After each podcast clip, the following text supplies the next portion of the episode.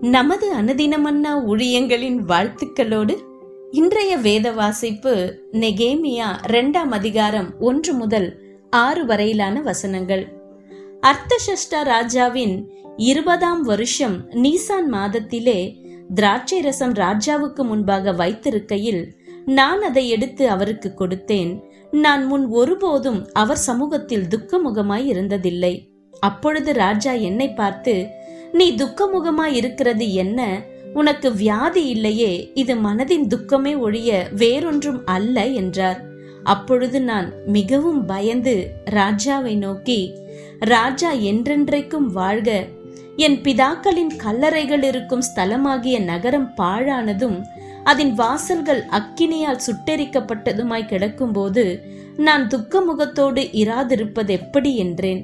அப்பொழுது ராஜா என்னை பார்த்து நீ கேட்கிற காரியம் என்ன? என்றார். அப்பொழுது நான் பரலோகத்தின் தேவனை நோக்கி ஜெபம் பண்ணி ராஜாவை பார்த்து ராஜாவுக்கு சித்தமாயிருந்து அடியனுக்கு உமது சமூகத்தில் தயை கிடைத்ததேயானால் என் பிதாக்களின் கல்லறைகள் இருக்கும் பட்டணத்தை கட்டும்படி யூதா தேசத்திற்கு நீர் என்னை அனுப்ப வேண்டிக் கொள்ளுகிறேன் என்றேன்.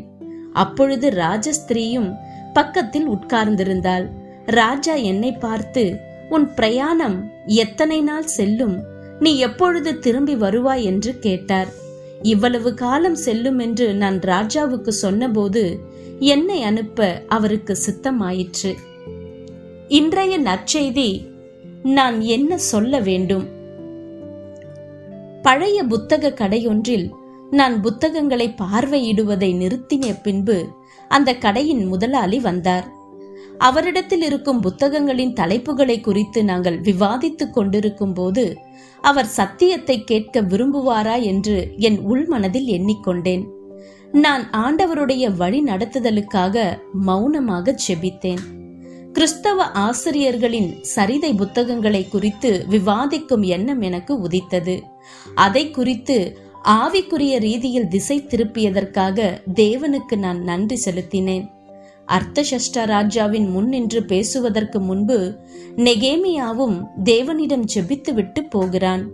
எருசலேமின் அழிவை குறித்து கலக்கமடைந்திருந்த நெகேமியாவுக்கு எப்படி உதவ முடியும் என்று ராஜா கேட்கிறார்.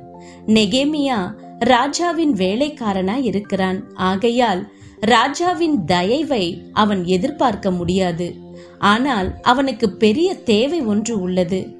அவன் எருசலேமை மீட்க விரும்புகிறான். ஆகையால் அவன் தன்னுடைய வேலையை விட்டுவிட்டு தன் பட்டணத்தை ஸ்தாபிக்க அனுமதி கேட்பதற்கு முன்பு பரலோகத்தின் தேவனை நோக்கி செபிக்கிறான்.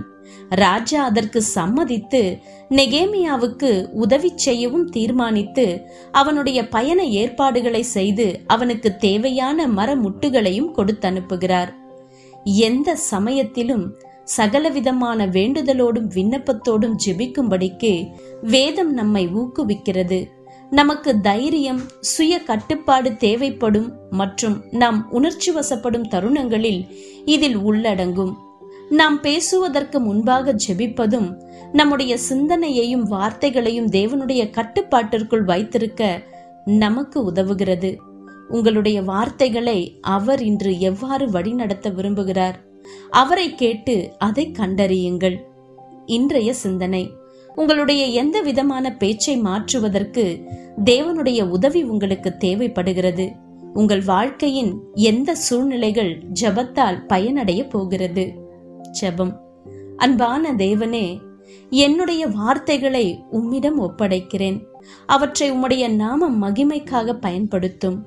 அவற்றை கொண்டு மற்றவர்களை ஊக்குவிக்கவும் உயிர்ப்பிக்கவும் செய்யும். ஆமேன்.